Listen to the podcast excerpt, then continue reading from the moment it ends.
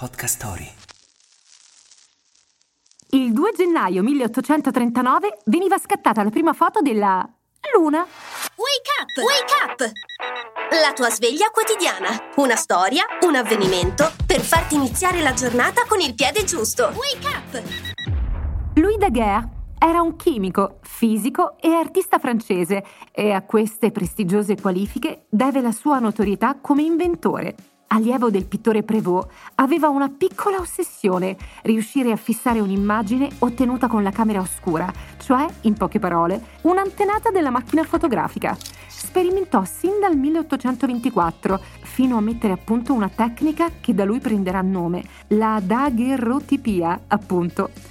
Fu proprio un daguerrotipo a ritrarre la luna quel 2 gennaio e l'evento fu così eclatante che sul nostro satellite, al caro lui, fu dedicato un cratere. E adesso sorridete o dite cheese!